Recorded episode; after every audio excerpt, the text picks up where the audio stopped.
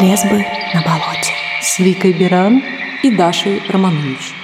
Ох, люди, что только что было, еле выжили. Просто. Эпизод подкаста почти не случился, потому что соседи Вики очень долго слушали на репите песню «Витаминка» Тимы Белорусских. Ну, кажется, да.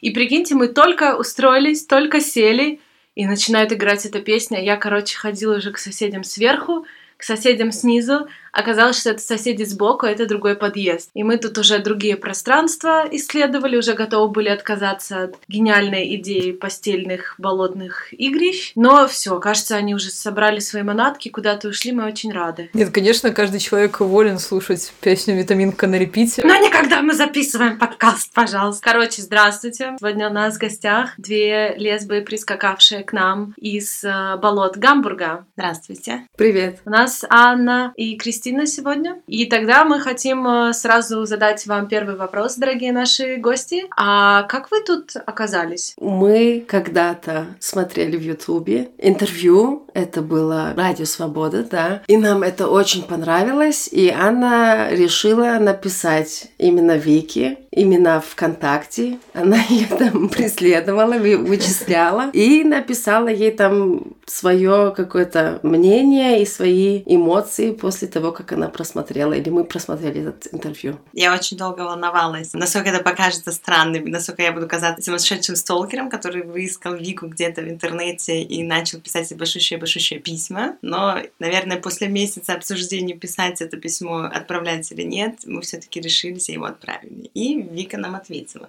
А что было в письме? Здравствуй, Вика. Совершенно случайно нарвалась вчера на твое интервью для Радио Свобода. Начиная смотреть видео, я ожидала услышать привычную человеческую агрессию по отношению к окружению, потому что не принимают, не понимают, не любят. И как же ты меня удивила своей открытостью и ясностью. Несмотря на ужаснейшие отношения в Беларуси и России по отношению к любым проявлениям, отличающимся от нормы, ты с такой доброй ясностью говорила о высказываниях людей при власти и об отношении властей по отношению к любым проявлениям какого-то протеста. И как я тебя поддерживаю, что на самом деле это просто до боли грустно. Порой, глядя на социальное развитие России или Беларуси, у меня появляется ощущение того, что, к сожалению, общество делает шаги назад. Я уже давно не живу в Беларуси. 14 лет назад мы уехали в Германию. После я жила год в Питере и 8 лет назад переехала в Гамбург. В Гамбурге, как в принципе и в любом большом городе Германии, достаточно большая LGBTQ комьюнити. Поэтому достаточно часто мои друзья, которые хоть и не являются политическими активистами, ставят меня к стенке и требуют объяснений развития ситуации в России.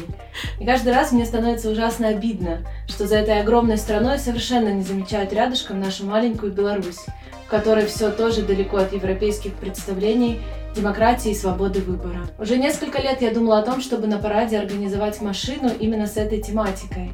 А так как ситуация, по моему ощущению, усугубляется, думаю, эта тема будет актуальной и в следующем году. Поэтому я решила тебе написать. Хотела позвать тебя к нам в Гамбург, конечно, немного спонтанно, но все же. 4 августа у нас проходит парад, на который я хотела тебя позвать, чтобы познакомиться, выгулять твоего, в кавычках, друга, и может обдумать, что можно было бы организовать в следующем году для начала на немецких парадах, но потом мы займем, сука, мир. Место для ночлега у меня есть, если тебе это хоть как-то интересно, дай мне знать. Если тебе еще что-то нужно узнать обо мне, например, спрашивай. Анна, Как вам сейчас его слушать спустя время? Все еще актуально.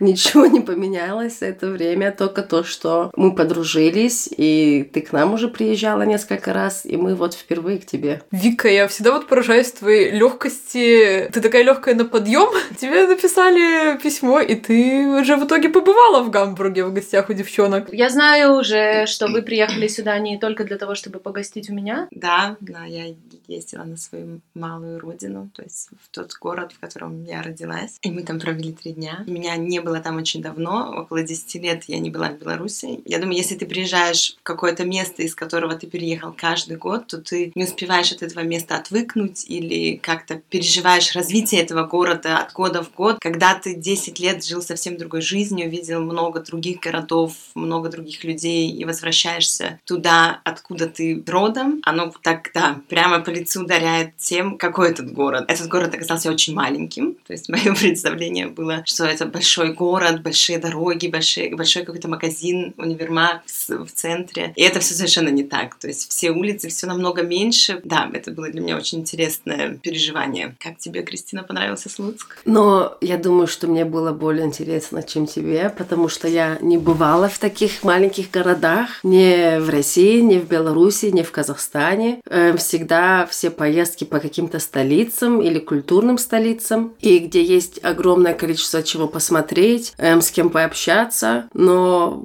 для меня это был очень такой контраст. Я рада, что мы туда съездили, потому что это просто тоже опыт. Не все всегда так, как я представляла себе эм, в постсоветских маленьких городах. Мы уже знаем, что у Анны бэкграунд с белорусскими корешками. Она переехала в 14 лет в Германию. Кристина, как у тебя история? Эм, все мои родственники из папиной, из мамы стороны, они из Сибири, из Омска. И, но я родилась э, в Алмате, в Казахстане. Дедушка был военным, и они по всему Советскому Союзу разъезжались. Они жили в Кишиневе и в Москве, и потом вот так он попал в Алмату, где родилась моя мама, и они решили там остаться. Ну и потом родилась я там. Все, что я успела сделать и в Казахстане, и в Советском Союзе, это всего лишь родиться, потому что мне было всего 9 месяцев, когда мы переехали в Германию. И Кристина, она не рассказывает, но она в принципе, наверное, до своего 15-летия не разговаривала даже на русском языке. То есть русский язык она начала учить в 15 лет, да? Он у меня, я понимала многое что, но это было все элементарные какие-то и слова, и предложения, потому что я могла, ну, поздороваться, я могла там сообщить какие-то свои нужды, что вот я хочу покушать, я хочу попить, или я пошла спать, спокойной ночи, потому что у меня всегда там жили бабушка с дедушкой, эм, и до сих пор много родственников живут и в Омске, и в Санкт-Петербурге, и в Москве. Мне хотелось просто с ними общаться, потому что там моя бабушка любимая жила, и для меня это было тоже какое-то, ну, необходимо, чтобы она, мы друг друга понимали. И я могла и писать, и письма, которые мне их до, сих пор показывают, и все ржут над этим. Но я латинскими буквами какие-то слова, которые фиг знает, откуда я их взяла, э, писала. И вот, да, это было мое общение с моими родственниками. Мы с Викой тут часто повторяем, что у нас э, в подкасте случайных людей не бывает. К нам приходят э, только бисексуалки лесбиянки и люди, которые э, не гетеро, в общем. Что вы можете рассказать нам по этому поводу, девчонки? Я лесбиянка. Я думаю, что у меня немножко более в этом плане запутанный путь. До, наверное, 22 лет я была, в принципе, полностью гетеро. Э, ну, как не полностью, то есть где-то с лет 16 во мне было такое осознание того, что хм, девочки мне тоже нравятся. И, наверное, только с переездом в Гамбург я полностью для себя приняла решение, что мне нравятся девушки тоже. Мне кажется, что это не совсем правильно вычеркнуть какую-то там часть своей жизни до этого и сказать, что тогда я просто точно не знала, кем я являлась. Потому что, мне кажется, все равно те отношения тоже имели место быть, и я не считаю, что мои чувства в то время были не настоящие. Поэтому, да, я пришла к выводу, что, может быть, я бисексуальна, но, может быть, и нет. Я решила, что мне нравятся просто люди, и если человек хороший, то почему бы его не полюбить? А как э, именно твой переезд повлиял?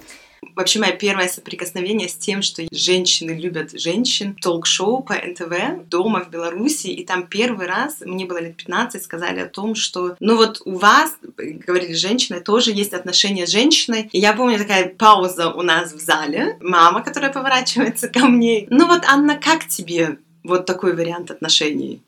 И для меня на тот момент это было так э, дико, потому что я сразу сказала, что я вообще не могу себе представить. Мне кажется, мужчина должен быть. И э, на, на теперешний момент я понимаю, что это где-то то, что тебе постоянно транслировали все твое детство и э, юношество. И я, конечно, это ляпнула, потом долго думала, а на самом деле не так для меня это кажется странным. Лет 16 я уже ходила, и когда мы переехали в Германию, на всяких сайтах искала знакомство с женщинами, но когда доходила до самого момента знакомства, я не решалась, потому что мне это как-то казалось, ой, что же я буду делать, я там встречусь с женщиной, и это придется флиртовать, о.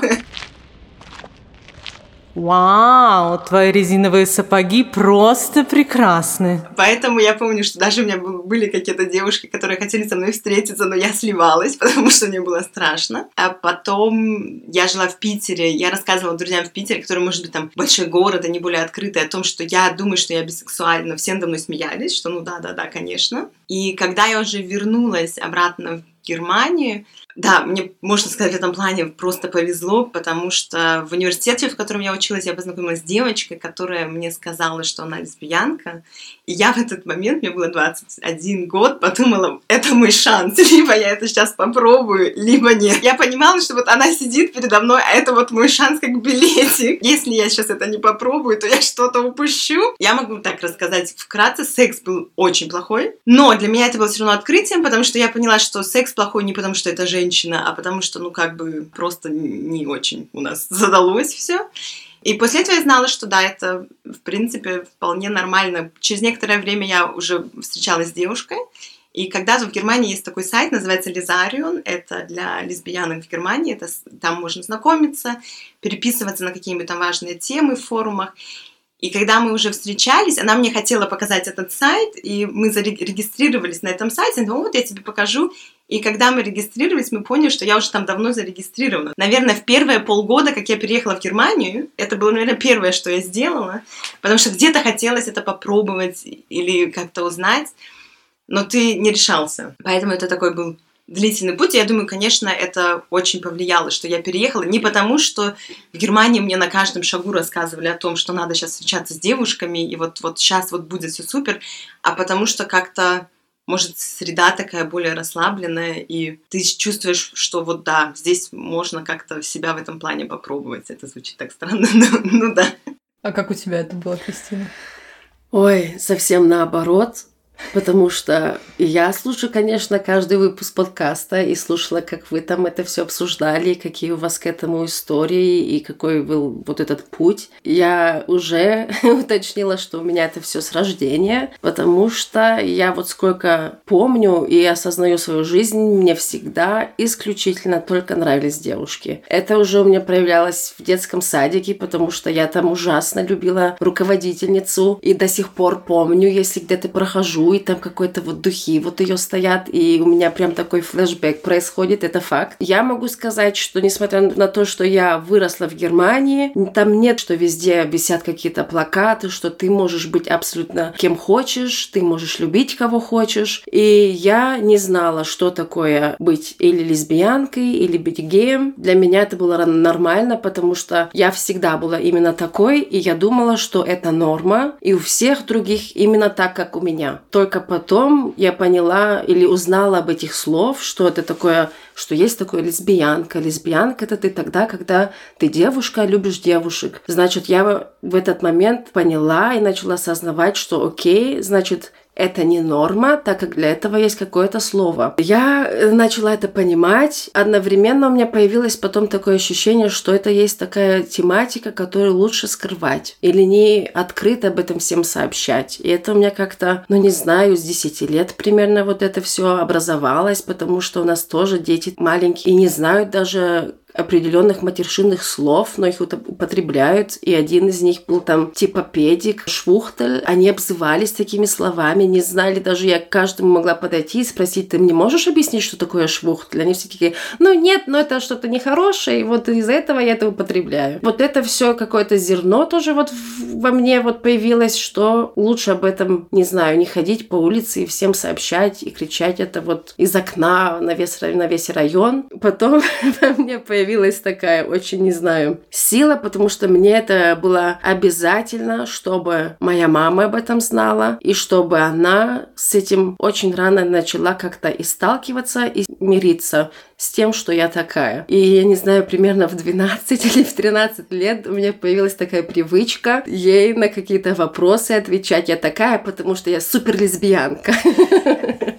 И это было смешно. У меня мама такая тоже интересная и такая с перчинкой в попке, примерно я это могу описать. Она очень с юмором к этому всему относилась. А можете поделиться песней, которая связывает вас с тем местом, где вы живете? Парни из этой группы родом из Гамбурга или из округа Гамбурга. Э, группа называется Brot это в переводе будет «толстый хлеб». И они выпустили песню, которая называется «Швуль Метин». Швуль — это на немецком будет гей, а Метин — это девочки. Внимание, дамы и господа, через несколько секунд выйдут на сцену швулеметен. Слабонервных беременных и детей просим удалиться из зала. Остальные лечь на пол и задержать дыхание. Schwule Mädchen, Sondereinheit, schwule Mädchen, Kampfeinsatz, schwule Mädchen, an jeder Ecke, schwule Mädchen,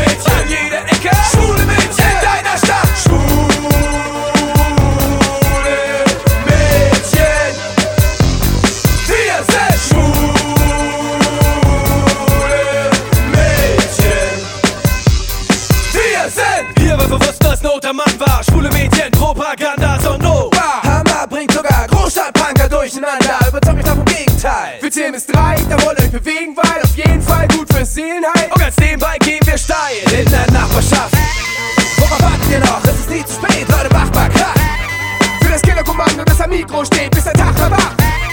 Also seid ihr dabei, wenn der Beat losgeht? Wenn der Beat, wenn der Beat, wenn der Beat, wenn der Beat losgeht. Schwule Mädchen, Sondereinheit, schwule Mädchen, Kampfeinsatz, schwule Mädchen,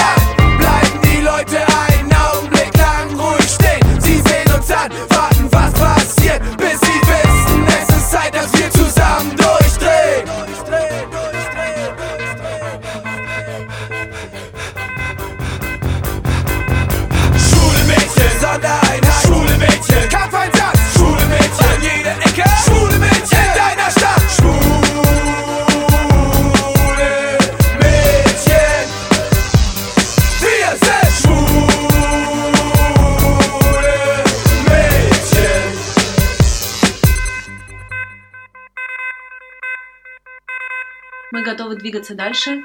Дорогие Анна и Кристина, как вы познакомились? Мы познакомились именно на том параде, о котором Анна написала в письме, когда обращалась к Вике в первый раз. Это у нас проходит прайд в Гамбурге. И в субботу, в окончание вот этого всего, у нас проходит парад. И там я с моими друзьями, как каждый год, собиралась на него и пошла. И также Анна со своими друзьями. И начинался этот парад. Я увидела Анну, сообщила моей подруге, что, что она мне нравится. Но я это не так сообщила, потому что у нас на, тот, на то время был прикол. У нас очень схожий вкус. Если кто-то из нас в первую очередь кого-то увидел, кто нам нравится, мы говорили, что мы ее зарезервировали. И я показываю пальцем в толпе на Анну и говорю, что я ее зарезервировала. Я вижу клюкву! Гляди, какая развесистая! Вау! И что я сказала? Ну, Анна ни словом, ни духом о своем счастье еще не подозревала в этот момент. Да, вот так оно было. Моя подруга это услышала, потому что я впервые не сказала просто, что это резерв, это мое. Я сказала, она мне нужна, или что-то я уже не помню точно, потому что это было на немецком, я сейчас сложно перевести. Да, Мне ее надо иметь. да. В смысле? Именно В так. смысле иметь как? Э, владеть. Ну, фиг знает, это очень тяжело перевести. Но это не все на немецком не так уж вот брутально э, звучит, как на русском. Когда она это услышала, она понимала, что это больше, чем всегда. Когда вот мы на какой-то тусовке, я там кого-то на резерв себе убираю, она говорит, ой, я ее знаю! И побежала через эту толпу, убирая всех людей, которые были между нами, бежит к Ане и говорит, что вот моя сестра, ты ей нравишься. Я вижу, что это все происходит, оно мне так очень замедленным перед глазами, ну, катастрофа, и я думаю, что, ё-моё, надо съебаться. Я Я- поворачиваюсь и убегаю. Когда Кристина, подруга, ко мне подошла, мне рассказала, что у нее есть сестра, которой я понравилась. Я спросила, где она, и на веселе сказала, ну, значит, надо с ней знакомиться. И я помню, что мы поворачиваемся к Кристине, Кристина смотрит на меня и просто спринтом убегает куда-то далеко-далеко в толпу, то есть ее невозможно было догнать. После этого когда парад прошел, мы стояли возле сцен эм, и танцевали. То есть, когда парад проходит,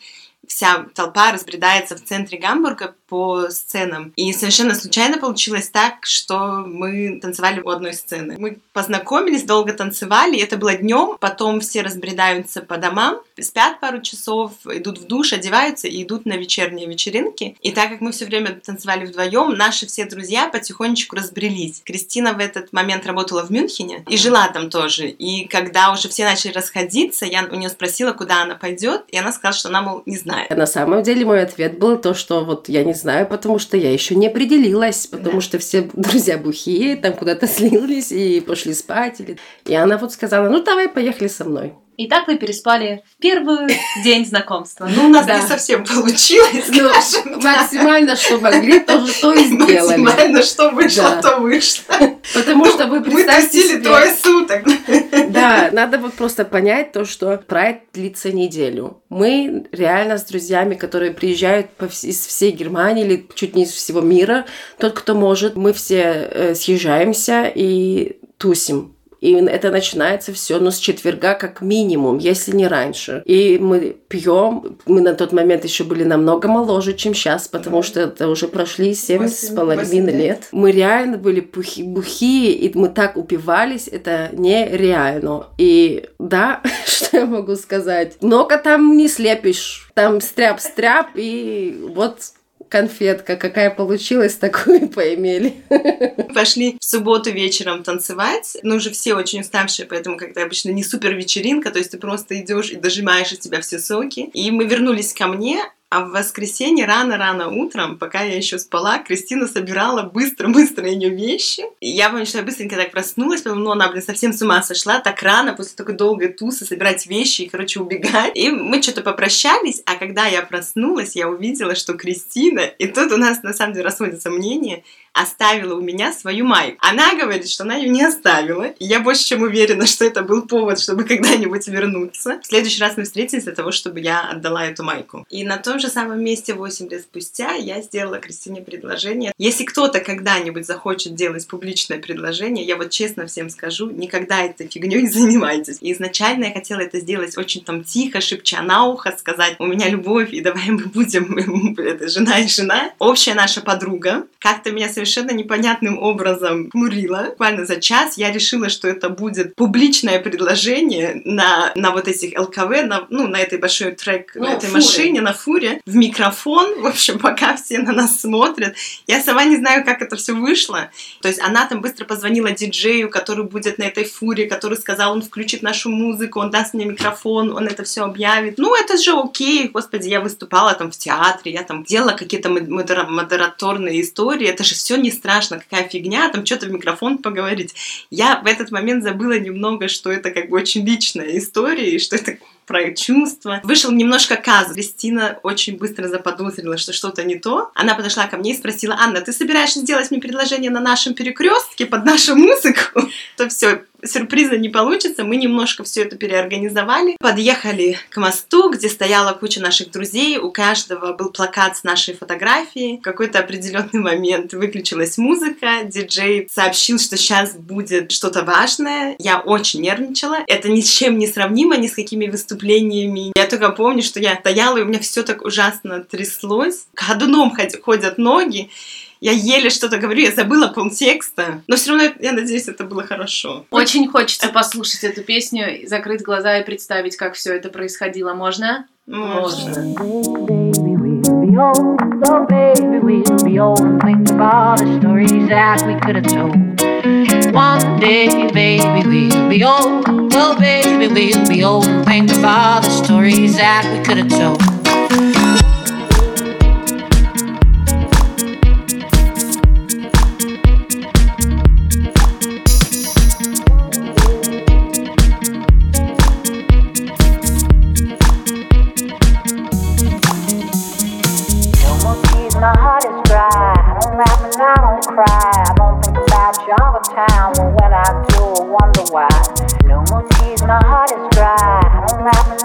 Cry. I don't think about you all the time. But when I do, I wonder why.